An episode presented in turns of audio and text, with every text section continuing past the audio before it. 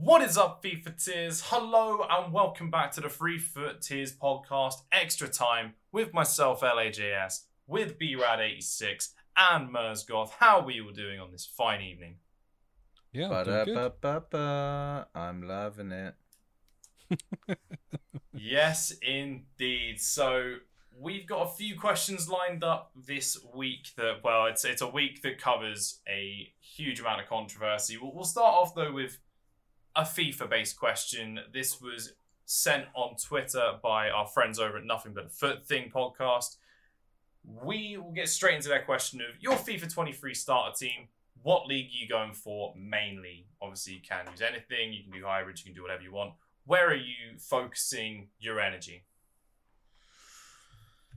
So, I don't know if if other people want to take this first, because I feel like mine's going to be a really boring reply, um, because I feel like I'm probably going to, like, it's going to be dependent on what I get in packs. So I'm not really...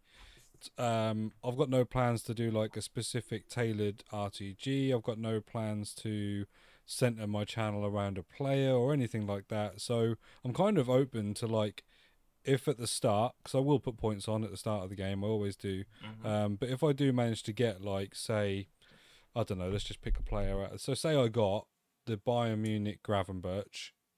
Mm-hmm. Okay, and he looks like a good card and I like him. Then I probably will look to build like a by like a, a Bundesliga Dutchy type hybrid type team, I suppose. But it all just depends on on that. Maybe if I get like what decent untradeables I get that I think I want to use in the game, um and obviously with chemistry and stuff being all different, it'll be interesting to explore different ways of making hybrids and where I can get the most out of my team. So nothing set for me as it stands. um I've not seen too many of like potential cards and ratings. I mean, if I I would, because like I I've done it a little bit in the past. I didn't do it as much because he's not very usable in game. But if they made Haaland's card usable in game, if if come FIFA twenty-three he's usable, then I would love to centre my team around him again. But um, he just never. He's always clunky. Even this new moments card feels clunky.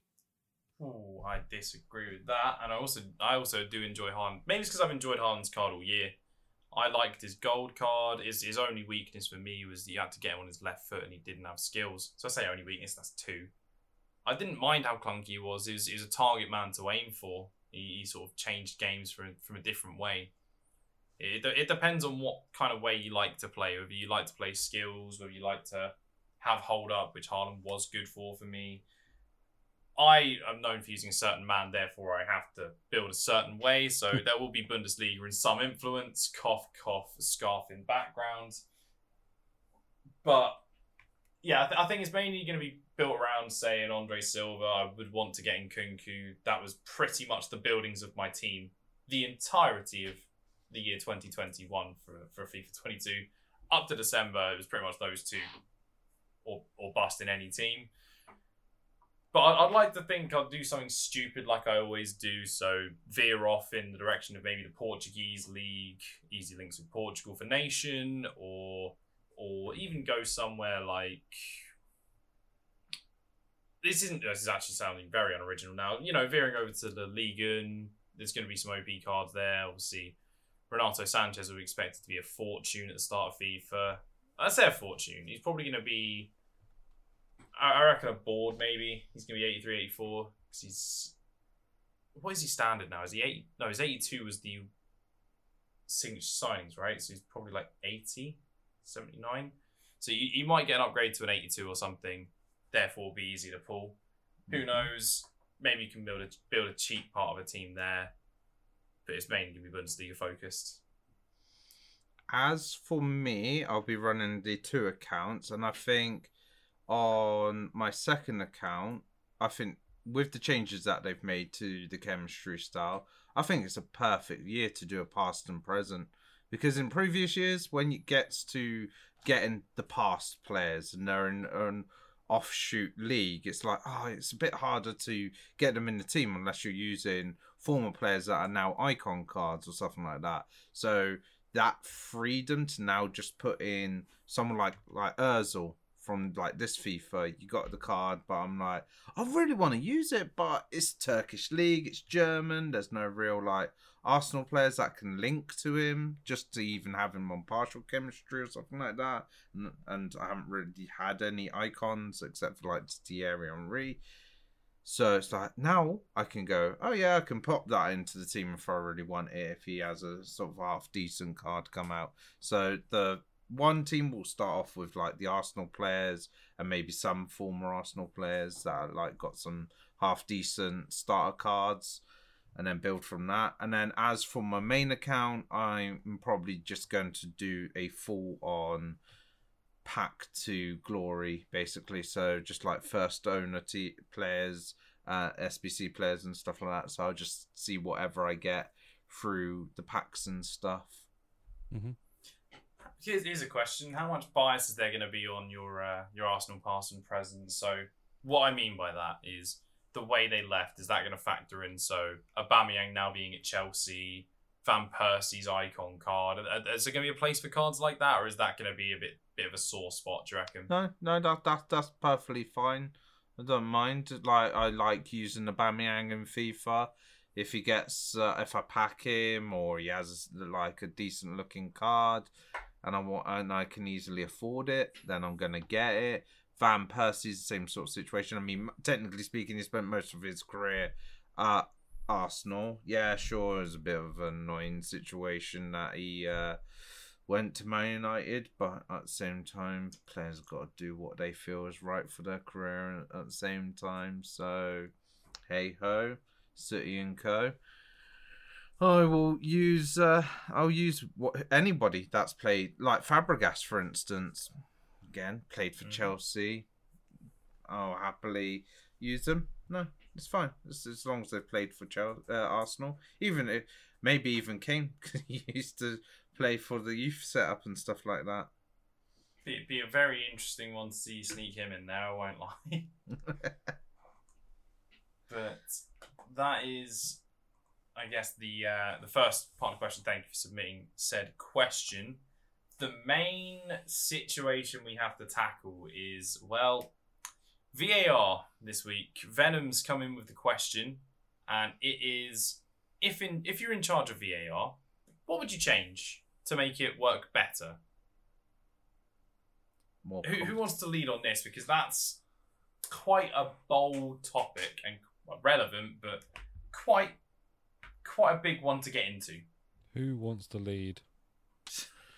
I, I, I mean, there's two, two, two ways of approaching this answer. Competent on-field managers, or man, uh, not managers, referees, referees, mm-hmm. or more competent referees in the, the room. Now, there was uh, we're talking about all the bad decisions that are made. There was actually one good decision that was made by a referee who was called up by the uh, V A R to have a look at something. Yeah. And rather than getting to changing his mind and going with the V A R, which is what has happened with a lot of the referees, he actually stuck to what he thought was the right decision. And he did. It was the right decision. Yep. So kudos. Uh, what, what is it, Michael Oliver? What, Michael Oliver was, yeah. Yeah, mm-hmm. yeah. Kudos to you for sticking to your guns and making the right decision and not joining the list of uh, other referees this weekend that have uh, made god-awful decisions thanks to V A R.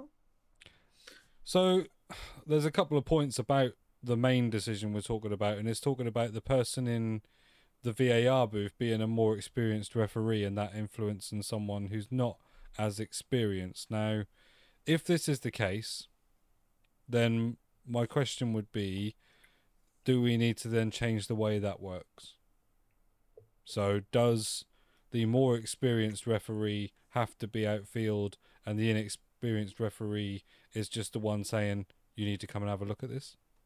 Um, because if they're going to have some pull on what is being done down in the game, considering they're not on the pitch, they're not part of the game in terms of like, when I say like, you know, the feel of a game or how a game, how a game is played on pitch, where like say, for instance, certain derbies or certain teams, they are going to be physical games, or it's the way they play and certain things you have to allow. So that means that challenges have a different threshold. Then that decision can't really be made or influenced by somebody in the booth because they're not there and down on the pitch. So if that is the case, then that shouldn't be happening. But I'm with Mers. Like it, the the it doesn't. The V A R. Let's be let's be right in saying V A R doesn't need to change. The concept, the idea of V A R doesn't need to be changed. What needs to happen is there are strict rules and guidelines on decisions and on what people should be doing, and they're not following them. The reason it's going wrong is because they're going against those strict guidelines, or they're finding these ever such slight grey areas that maybe do need a bit of ironing out, and they're the things that are changing the game. Things that, you know, this this phrase, we keep hearing it, clear and obvious, clear and obvious. Like, they've that, you know, that is, there's a lot of decisions that have been changed that are not clear and obvious fouls or not clear and obvious decisions to be changed. Um, so it's that sort of stuff that needs doing. It's not V A R. V A R will work when it's used by the right people um, in the right ways, basically.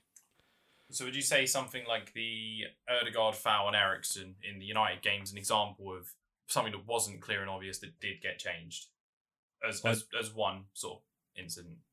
I haven't seen, I didn't see that, that game today. Um, so, so what's, what's hap- what happened there was in motion. Ericsson looks to have gone over somewhat softly. There is no contact with the ball from Erdegaard, but yeah. he's he's sort of in slow motion from a certain angle. You, you can see that he catches him with his, with, I think he's, he sort of catches him with his knee as he as he sort of goes around to try and get the ball. Okay. And then Ericsson's fallen over in straight line, trying to look for the foul straight away. So he's definitely looking for it. Plays played on. It's it. I'd recommend you have a look at it, and just it's just first thing on on sort of the highlights that okay. you will see. So whilst we sort of cover other things, so I let, let's talk about the Chelsea game with West Ham. Late goal scored by Cornet. Mm-hmm. A foot's left on the goalkeeper. I know goalkeepers are protected, but does that constitute a disallowed goal? Not in a million years. Because as, as a goalkeeper years. myself, I can definitely say there's been stuff where things things favour. There was one. There was an outrageous one in, in my real life situation where I should have come for a cross. I haven't. I've just charged into someone, and because I've hit the floor and rolled around a little bit, I've been given a free kick rather than conceding. Mm-hmm. So are goalkeepers, I'll, I'll bring this onto a slightly side topic, are goalkeepers overprotected, or do you think they've got a reasonable amount of protection, and if if we sort of take away some of this, it'd lead to more injuries, or or, so, or what we so it's got overprotected? It's got to be in certain situations, isn't it? So like we look at like that at the situation with Edison last week, where mm-hmm. they are saying like the ball wasn't released out of his hand, so that is a foul because he shouldn't be taking it away. It's not left his possession. Um, that's why that got disallowed. So in that situation, the rules clearly state if the ball hasn't clearly left the hand, which as you saw it in slow motion, it was still looks like it was still attached to his fingertips, or you certainly couldn't say for definite it is not attached to his fingertips anymore. Um, then that case is different. But for me, for this, this this situation. Um, only looked worse for Mendy on V A R. So it slowed down and you clearly see him look up and see, oh, I, I'm not, this is, you know, this is going to happen now. They're going to score. I'm going to go and hold my shoulder. But the actual contact was so like, it was a graze, like a glaze of foot over his shoulder. Like it wasn't like he went in open studded or went in sliding him. Like it was barely even a brush, and he's gone down like he's been shot in the shoulder. Um, mm. and that's and that's what is that is what is given it, or has, has ended up being disallowed on the goal, which is ridiculous. So like, I think whilst goalkeepers are more protected and there are guidelines and rules around them that does do protect them more, if that is going to V A R to look at that incident, that is clear as day to me that as he goes down and looks up to see that they've regained possession of the ball, he then lays back down and holds his shoulder. Yeah. So, here's so in talking of changes then, would you say one thing that could, if we're changing V A R and looking to improve it, do you think not showing it in as slow a detail, so things are taken almost out of context with how slow, and we we've seen on Twitter all the time that suddenly one person takes a still image of one particular bit and you'll see, oh, clearly this must be a red card tackle, and then you see it in motion and it's not. Or mm-hmm. if something... Do do you think then if we increase the speed of V A R, don't slow it down as much so that things are a bit more in context? You you see them go at full speed. You show them it at full speed and then you show it really slowed down. Do you think if we reduce the slow-mo, would that improve things? Or, or do you think that would be a waste of time and not not worth it? They should definitely not rely so much on the slow down footage. Like if if if it's in case of they need to see it from a certain angle and using the slow down footage, and uh okay, look at that, but at the same time mainly focus on the full speed of things, because at the end of the day it's um a fast paced game. You know, things happened at a fast pace. You can act like get a uh, you could take a still image, like say for instance, and that image could show a little bit of contact with a player. So that d- d- d- does that mean that still image looks like that's a foul? Not necessarily. Like if you see a full pace, the person might have actually got ninety-nine percent of the ball, but got that little one percent on the player. Player goes down, does a little bit of acting, makes it look like he's just, you know, being shot and stuff like that, like how Mendy did, and then it's like, oh, oh, okay, it was a, it was a foul. But then when you look at full speed, it's like, ah, oh, no, no, no, no, he, he, it was perfectly a good challenge and stuff like that. And in the situation with Bowen, right, he, he, like, he, what, what do you want him to do? Like somehow do a massive leap over Mendy? Like he's at the Olympics or something like that, doing uh, a high jump, high jump or something like that. Yeah, like at that pace, he, he's going to get a little bit of contact, uh, no matter what in that situation, because he's trying to go for the ball. Mendy's trying to go for the ball and try and save and stuff like that. So it's going to be those... taking him out of the game, has he? He hasn't. He hasn't exactly. He hasn't hit him so much there that Mendy couldn't physically get up and save that shot. And in he's some just ways, stayed down because it's the easiest thing to do, knowing that, mm. like, I mean, because the thing is, right, say, say, put it on the other side of that situation. If Mendy gets up from that, because let's not forget, it weren't like that ball came out and they shot straight away. He had to make, he had to make space. Um, Reece James was closing him down, still trying to get there. So that would give Mendy time to scramble back into the goal line. That may change that whole, like, form mm. of attack there. He might look and think, oh, now I've, now Mendy's got back and goal and I've got a couple of defenders there, I'm now going to look to square this, or I'm going to look to do something else. But it's just because Mendy stayed down is the reason why Cornet's been able to shoot from where he has. So and... that also plays into that, that decision in general. Like he's he's only shot there because he's on the floor, and he's only on the floor because he looked up and saw that Aston Villa were in possession. Uh, sorry, West Ham were in possession. And so that's the other thing, referees don't even look at that bit. They don't no. look at like that section afterwards where they, they don't, no. where if they looked at that and saw Mendy clearly looking, not holding on to himself, just for about a few seconds, suddenly look to the ball, see this, uh, assessing the situation is in, in his head essentially, and then he's gone, oh, actually this does not look like a good situation. I don't know if I can make it back up and stuff like that. And then suddenly.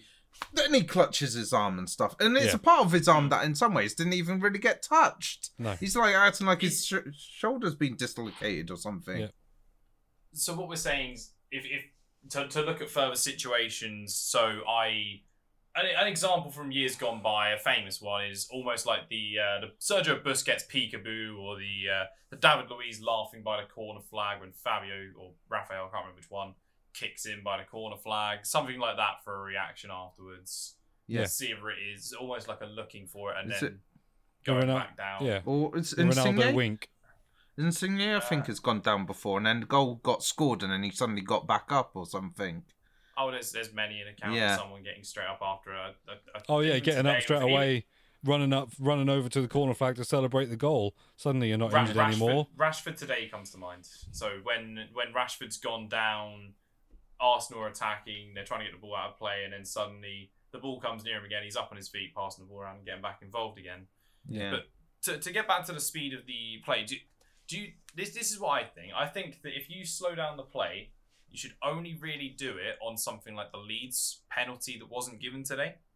So what that is, if you've not seen that incident, it wasn't today, it was yesterday, but the point is, it was on whether it was inside the box, the contact or not, because the contact mm-hmm. starts outside the box, and they were checking, they they ruled in the end that the contact did not happen in the box, and it was not a penalty. Jesse Marsch gets sent off. That was ridiculous. So do you think that that's when slow motion should be used for, okay, judging, where does the contact begin slash, in that case, end? Does it end in the box? Is it outside the box and then he collapses into the box? That could be when slow motion and, and things like that are used, and offsides, et cetera, for making sure the right frame when the ball leaves. But when it comes to contact and fouls and red cards, that it should be more in motion. You're seeing the tackle as it happens at not full speed, maybe not full speed, but not to the levels they're slowing down to show individual little tiny touches. Yes. That, that's what I think. Yeah. I, I think that would probably be a better use. Yes, yeah, yeah, exactly. So you know where the margin of error is, basically. Yeah. Yeah, mm. that, that that's correct. Like the Trippier and Kevin De Bruyne situation, because obviously that was shown in slow speed, but when you look at a, a high speed, it's like Trippier is going for the ball. Mm-hmm. So, so and, and talking of V A R, there's there's a sort of question I think that's linked here. It's it's definitely someone trying to gurk, try, trying to take shots at Conor Cody and, and Liverpool here. He mentions, we, we mentioned it on the uh, the standard episode of the podcast released during the week, mm-hmm. but Conor Cody celebrating the way he did uh, against his boyhood club for that to be offside. What are your opinions on that? I'm going to take that in a completely different direction, about the Richarlison situation where he got booked mm-hmm. for taking his shirt off, and then he's actually, the goal's not been given, he's still got the yellow card. Do do we think that that should be a thing if, if you're getting punished for... Do, do you think that's something where the punishment, they've met the punishment, that's irrelevant whether the goal's been allowed, like the referees have clearly done here? Or do you think goal's not happened, the celebration's technically not happened? Yeah. How how can you how can you punish someone for reacting off something that you've now disallowed? I mean, it's almost like the phase of play didn't exist, I guess. Yeah. Mm. So that that is backwards to me. Like you're basically you're punishing a guy for doing something that was a reaction off something that you're now saying didn't happen. So I don't understand how he's still got a yellow card there. The yellow card is a reaction off a off a goal that you've now taken away, so you have to rescind the yellow card. You have to. No, th- yeah, but no, the uh, we're talking about Richarlison here, yeah.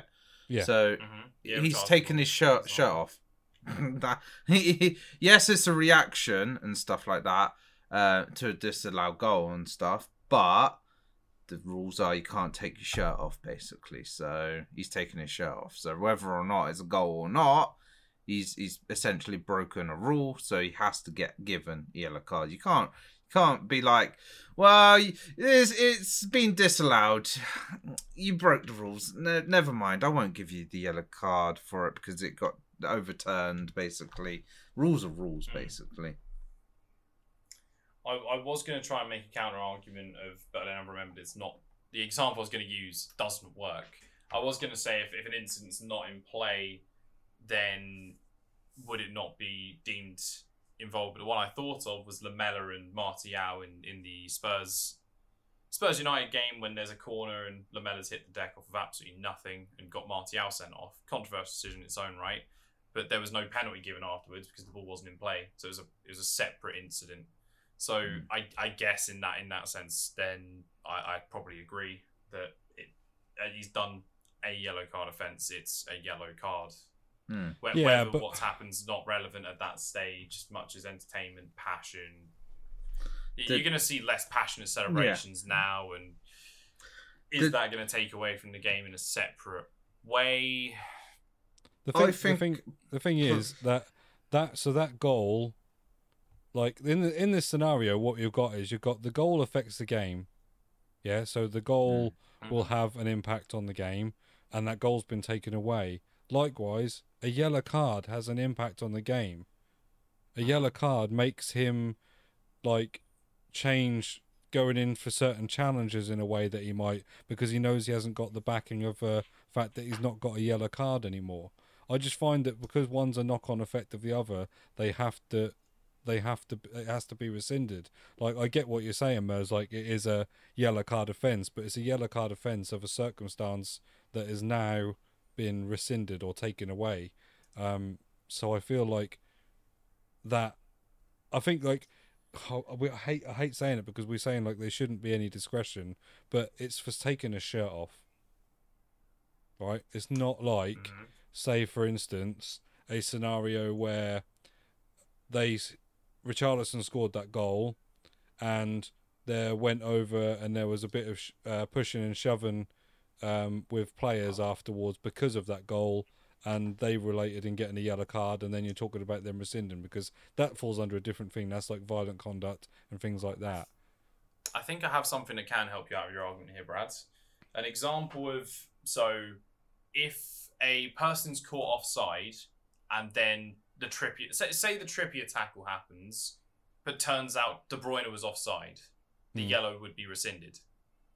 Yes, that that sort of thing I think is where you're looking. To, that that's what I think you're trying to get at. Well, yeah, that's, that's, that's it. Like if if yeah if like yeah it is yeah it is it is the same. In my opinion, it is the same. If someone commits a yellow card tackle and turns out the play was offside, the yellow gets rescinded. Yeah. Why is it not the same for that? And it's going to reduce. And that's for a tackle that could actually injure a player still, bear in mind. But that mm-hmm. yellow that yellow card would still get rescinded. Yeah, he's this guy is just taking his shirt off. That's all he's done. Mm. But maybe that's just where an adjustment of the rule book needs to be made. Which is where I would have tackled V A R, is help certain things. There's It definitely happened with a handball rule for a long while, is there's discrepancies over what is and what isn't a handball, what isn't isn't an offside, how big the margin is. It's things like that. It's it's the fact that everything's so... Nothing's black and white. No, there's, there's too a much lot gray. of grey. Whether they need to clamp down on, on the rules in some shape or form, there needs to be less grey area, and they need... Whether that's... then taking the fun out of football, where everything's being overanalyzed or underanalyzed, there needs to be less grey. So, yeah. in my opinion, as much as the time thing I think would help, it would probably also increase some grey area in a different way. The grey is the problem. V A R's yeah. not the problem. It's just that the rules don't align with V A R. Yeah. Mm-hmm. But then you look at everything micro, the micro situations that happen as a result, that is, Edison's issue last week, it will all come back to, well, that's the rules, or yeah. well, the rules haven't been followed here, the the refereeing standard's not good enough, as much as I do and said on the previous podcast that it is a very difficult job and I don't envy them doing it. The standard is not good enough. No, it's a combination of the two, isn't it? Yeah, the if you get rid of the greyness, and then actually also that maybe then one gives much more clarity to the referees, but also will hopefully improve what is clearly just straight out incompetence at the moment. Mm-hmm. And if you change the rules, then honestly, you'll see you because a lot of arguments you see is, oh well, so and so got away with it in the past. Yeah, but the rules have changed. Yes, is is there, and then it sets a new precedent. This is the precedent we're setting. As for what those rules are, oh, I'm not even going to get started on what that is, but. For for me, that that would probably be the way to tackle it. The only issue of yellows like Richarlison's there is that could affect his availability. Obviously, until the halfway stage in the season, five yellow cards would get him suspension. I believe yep. he's now on three. So that puts him even closer to a suspension. Mm-hmm. But moving on, we will go to our final question of the Q and A, and that will be coming from... the nation's favourite, G H. And surprisingly, I, I heard that. Who dubbed him that, by the way? I just sarcastically did. But What we will say is actually it is not an outrageous one from him. It's a fairly reasonable one.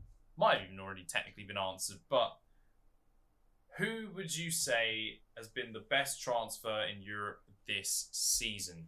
Oh, okay. Who who wants to lead off with this? It's an actual question. It's nothing food based. We've not had anything food based for a while. Please please contact us with your with your food based questions, as we do like to have Brad talking about fruits and nut. Yeah, but baby. Who who wants to lead off with this? Best transfer of the season? Any any any takers? Ooh. Uh, all right. So it, there's an obvious one, but I don't want to say the obvious one, which is Haaland, basically. Yeah, let's all stay so, away from that. Let, yeah. let's, let's all avoid Haaland. Okay, so excluding Mister Was it how many goals is it now in six ten. games? Nine, ten, ten, ten, ten, ten, ten in six games. So let's let's just white already double digits. Everyone else, yeah, this would normally take. But who's the closest person to him? Mitrovic, probably. Yeah, I believe so. Yeah, or Tony, maybe. Uh, got three the other day, which we didn't even really address. That was uh, the only thing I mentioned about was the penalty incident. But excluding Haaland, I'm tempted to say Sadio Mane as a shout. Yeah, I mean, shout. you look you, you look at what's happened to Liverpool pre and post Mane. You can't put everything about Mane leaving on this. But mm. the fact that he's settling into Germany fairly well at striker, replacing Lewandowski, and Liverpool are definitely spluttering. Oh, without it, a doubt. I mean, we talk about Mitrovic. Like, I, I'm, I'm going to say it right here, right now. Mitrovic will score more goals than any Liverpool forward. I'm, I'm here for you going this controversial, but jeez, what do you think the spread between the forwards is going to be too much, or? I just, think, I just how, think. How many goals do you think Mitrovic is hitting? Actually, this is a starting point here. I reckon maybe Mitrovic will six, get to maybe eighteen, nineteen. You reckon eighteen, nineteen? So yeah. Considering the seasons Liverpool have had in recent times, considering well, Salah's becoming more of a creator, I've started to notice. He's past it. An actual... He's past it. Wow. I mean, he is certainly, I would say, sh- struggling a little bit, like in terms of being the focal point or the end product, especially at the moment. He's going to uh, also he's going to also become that thing where the longer and longer he goes, the like more he struggles to get it to happen. So he's going to struggle with his mojo. I will say, I'll tell you what then. I, let me let me change. I'll change it ever so slightly because obviously um, we've got to take into account that they'll have more competitions to play than Fulham. So um, Premier League, sorry. So I'll say okay. Mitrovic will oh. score more Premier League goals than any other Liverpool forward. Interesting. I mean, he's got double Firmino and Diaz at the moment. I'm trying to see if there's any other Liverpool ones on three. It doesn't look like it. So, at the moment, it's Diaz and it is Firmino leading the charge with Nunez still on still on one. So, oh, yeah, Nunez isn't going to get close. Yeah. I, I yeah. love how harsh you're being for a side that won nine nil the other week. I know, and Salah still didn't score. Well done. Honestly, like, taking that, oh. trying to take that, that, trying to take that goal line goal. But it was because it was a goal line goal. Like it went like he was like mm. twenty yards out. He was basically inside the goal with your left foot because you haven't got a right. Is is insane. Like just tap it in with your right foot or just throw your body at it for God's sakes. You're th- you get, it's getting this close now to having not scored, considering how prolific he has been. That you just throw everything at that. God, just like put down your shorts and whap your old todger out and uh, throw that at it. Like you can't. It, it, whatever you've got to just get that ball over the line, I'm afraid. But yeah, he's he's he's not gonna he's not he's not gonna score as many this season as he has done in previous seasons, and Mitrovic is gonna outscore them all. Um, in terms of my my yeah, I mean we can't say Haaland and that. I think I'm gonna go a little bit more because I think generally across the board I have said they're going to have a bad season because I do believe they are going to have a bad season. I think that'll be Premier League and U C L, and so far, like it has looked a bit rope before them. I still think they're going to come away with one of the best defensive signings, and I'm going to say that uh, Koulibaly to Chelsea. Interesting, especially considering he's had a red card. already. He has had a red card, yeah. But um, I just think that he is going to become like a, a talisman centre back for them, because like they've had they've found themselves in a position where they're basically having to change their whole defensive line. And I was really sceptical about it, but when I watched um, the Spurs game and watched like. Just kind of like seeing what his potential is going to be once he finds his feet in the Premier League a little bit. I just think he's going to be, yeah, I think he's going to be their, their centre-back talisman. Okay, all right. I don't watch Definitely enough of like other leagues.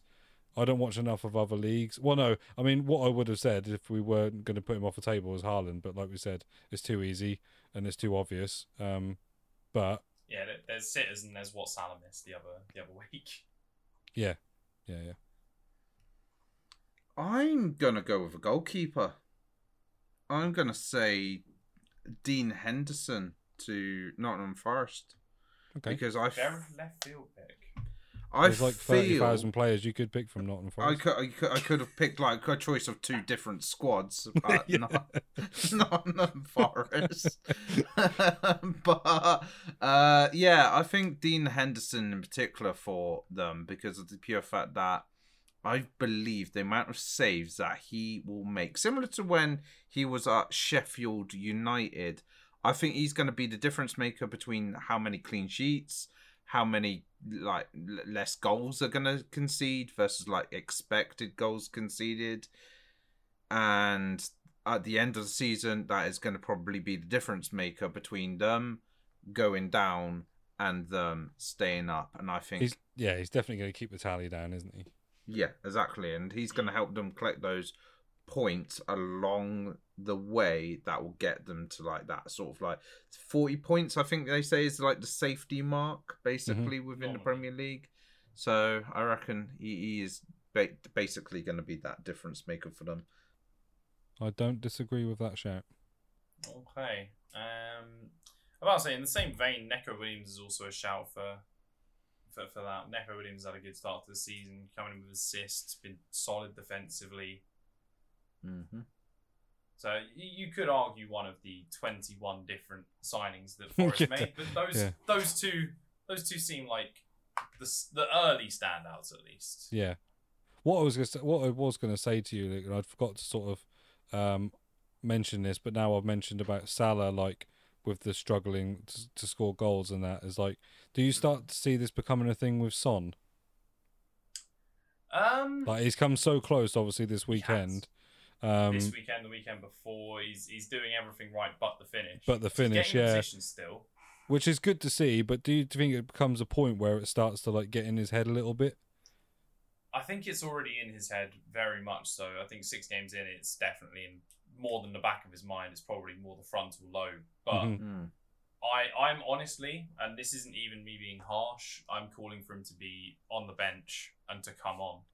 Okay. Yeah. As much as his influence of him and Kane is huge for how Tottenham have been the last probably three three odd years, I I, I think Richarlison, with the energy he showed in the Fulham game, Richarlison comfortably man of the match in that game. Yeah. He was everywhere, didn't stop running from the first to the last whistle, got himself an assist. Might have looked like he was going to have the ball stuck at his feet, but he got it off to Højbjerg on the one two. He had his own goal, but it was offside. We've spoken about the celebration and how that's not gone well for him. But yeah, he's but he seems to be linking up with Kane really well already. Like exactly. He's in really good form and getting him behind, and even even when he came up. So games have changed when he's come on the pitch. Yeah, that's the first time he started, but when he came on against Chelsea, Chelsea seemed rattled for a few minutes. They then collected themselves and made it two one, but but he ended up being part of what caused us to get the goal back. Yeah, it was almost something different coming at the team. Yeah, in in every time I've seen him, he's looked good. And as much as sixty million seemed like an outrageous joy, it's actually. I'm starting to. I'm, st- I'm sticking with Mane, by the way, but he's an underrated signing, I believe. He, people well, look at, at, at Richarlison and go sixty million for a bench option. I call him a bench option. He's been great off the bench, and he's been great starting now. Yeah. So, I, as much as he's not got a goal, he's got two assists. The class one against Forest last week. He's got the one this week, which is just a simple layoff. But he's influencing games, and Son at the moment isn't. And I think more than anything, firstly, Spurs need to rotate anyway because we've got a European game, then we've got City at the weekend. Mm-hmm. Spurs are going to desperately need to rotate at the moment. And I think if you rest Son, not even rest him, if you, I, I won't use the term rest, if you bench Son and then bring him on, it's almost like a almost like a shock to the system because he's he's playing poorly in terms of finishing, and he's still starting. He's still being called upon regularly. Yeah, it's almost like a statement to him. It's not like he's maybe in terms of Tottenham he is. It's like when Ten Hag starting benching Ronaldo. It's a bold yeah. statement, and it sends a message to the player. Yeah. That we expect more of you. You need to deliver. Yeah. You have to, rather than just being a birthright of starting. Well, yeah, because you can't, like, there's a, only a certain amount you can, like, wait for that player to do what you need them to do. You can't, like, you don't want to knock the confidence out of them, but at the same time, you can't keep playing them and them not giving you what you've paid them for, what they're, you know, what they're meant to be doing on the pitch. And, you know, he's probably ha- he's had his games now, hasn't he? He's had his chances. Um, and and as it happens, and I think, you know, this might be this might be a different case and a different conversation if Son hasn't hit the ground running about Richarlison. Don't get me wrong, Richarlison, like you say, has performed so pretty well so far in a Tottenham shirt. Um, but if, you know, Son does some of the things that he's doing, maybe it's not as much of a focal point. But because of Son's performance, it is now. Do we then think, yeah, this is the time to now think, well, actually, I'm going to bench this guy, not to not to just stick the nail in the coffin, as it were, or anything like that. I'm just going to do it to let him know that he needs to put in that little bit more effort. And once he gets himself off the mark, then, you know, we'll be back. Potentially. But it... He he just feels like he needs that that almost like an extra bit of help. He needs something, whether it's a shock to the system. He's. I don't want to start getting on a bandwagon and start hating on the guy. No, the guy's been incredible for us. Yep, I'm not even not going to sugarcoat it. They they're the, they're the most influential pairing in Premier League history in terms of statistically proven. Yeah, you know, yeah, yeah, you, definitely. People hadn't been together as much, or others could have done better if they had spent longer together, but. They are the record holders for most contributions between them, between themselves.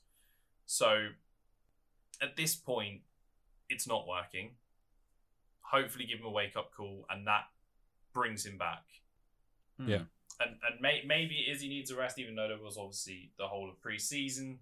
Maybe he's still fatigued. Let's not forget Kane got off to a horrific start when stuff was going around in his head about whether he wanted to leave or not, and he still went on to have a great season. So I'm not saying yes. this season's written off for Son. But I do think he needs that little that little shock just to get him almost try and click his head back in the gear, get him working that bit harder in training, focusing that bit more on finishing. And with how things are going, as much as saying to drop him again, as he's always been the one that turns up against City. Mm-hmm. Apart from the last time out, in which he still was very influential, he was the one that squared it for Kulusevski for the opener. He's always influential against City. It would be a bold, bold move to drop him for that game. Yeah. So maybe drop him for the European night, which I think's against. I could be wrong. I think it's Marseille is the opener, but maybe drop him for that game.